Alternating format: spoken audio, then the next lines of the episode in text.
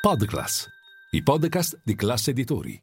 Altra seduta in rialzo a Wall Street in questo venerdì ventotto di aprile. A correre sono stati soprattutto i titoli energetici e finanziari, sul fondo invece utility e beni discrezionali. Con questa giornata si chiude un mese in rialzo per il Dow Jones e l'esse e pi cinquecento, un mese al palo per il Nasdaq. Per l'indice delle trenta blue chip è il migliore da gennaio.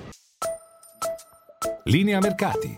In anteprima, con la redazione di Class C N B C, le notizie che muovono le borse internazionali. La settimana è stata positiva per i principali indici, una settimana caratterizzata dai conti dei big tech. Amazon è stata l'ultima in ordine cronologico ad annunciarli, lo ha fatto ieri, i conti hanno superato le stime, tuttavia è stato l'outlook delle attività cloud, le più redditizie per la società, a deludere. Il management nella call ha citato un rallentamento e dunque si teme un tasso di crescita a cifra singola. Sarebbe una bella frenata appunto per le attività sotto il cappello A W S, ecco perché il titolo oggi ha perso terreno. Intel invece ha corso nonostante abbia archiviato una perdita trimestrale senza precedenti nella storia del gruppo, peraltro ricavi eh, sui minimi del duemiladieci, tuttavia comunque migliori eh, delle previsioni, mentre il gruppo si aspetta una ripresa del mercato dei P C.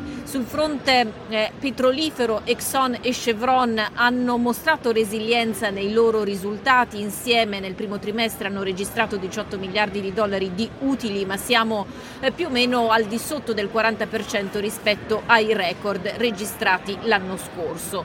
Eh, quanto al quadro macroeconomico, eh, i consumi sono al palo, questo stando alle spese appunto dei consumatori americani di marzo. Eh, l'inflazione, eh, così come misurata dal dato preferito dalla Fed, mostra segnali di cedimento ma resta comunque troppo alta. A livello core c'è stato un incremento anno su anno del P C E del quattro virgola sei per cento, capite che siamo lontani dal due che è il target della Fed, una Fed che si prepara la settimana prossima ad alzare nuovamente i tassi di venticinque punti base. Intanto torna l'attenzione anche sulla curva dei rendimenti, perché eh, l'andamento eh, del differenziale tra il titolo a tre mesi e quello a dieci anni sembra suggerire che una recessione sia imminente o sia già iniziata. Vedremo come andrà. Intanto la fiducia dei consumatori calcolata dall'Università del Michigan è stata migliore del previsto,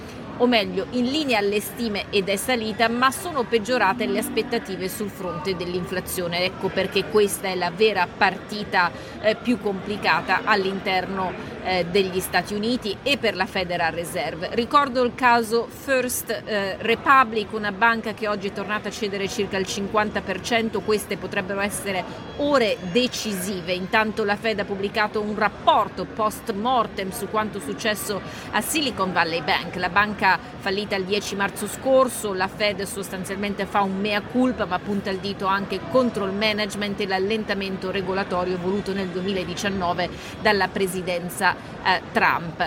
Questo è il quadro, ci prepariamo a un maggio dove va di moda il detto sell in May and go away, ma negli ultimi dieci anni maggio è stato positivo. Potrebbe però non essere così questa volta, non solo perché ci sono tanti fattori di rischio, ma perché siamo in un anno preelettorale. Tra l'altro, secondo indiscrezioni, il governatore repubblicano Ron DeSantis sembra stia preparando la sua discesa in campo contro Trump. Un annuncio potrebbe esserci all'inizio di giugno. Buon fine settimana e buon primo maggio!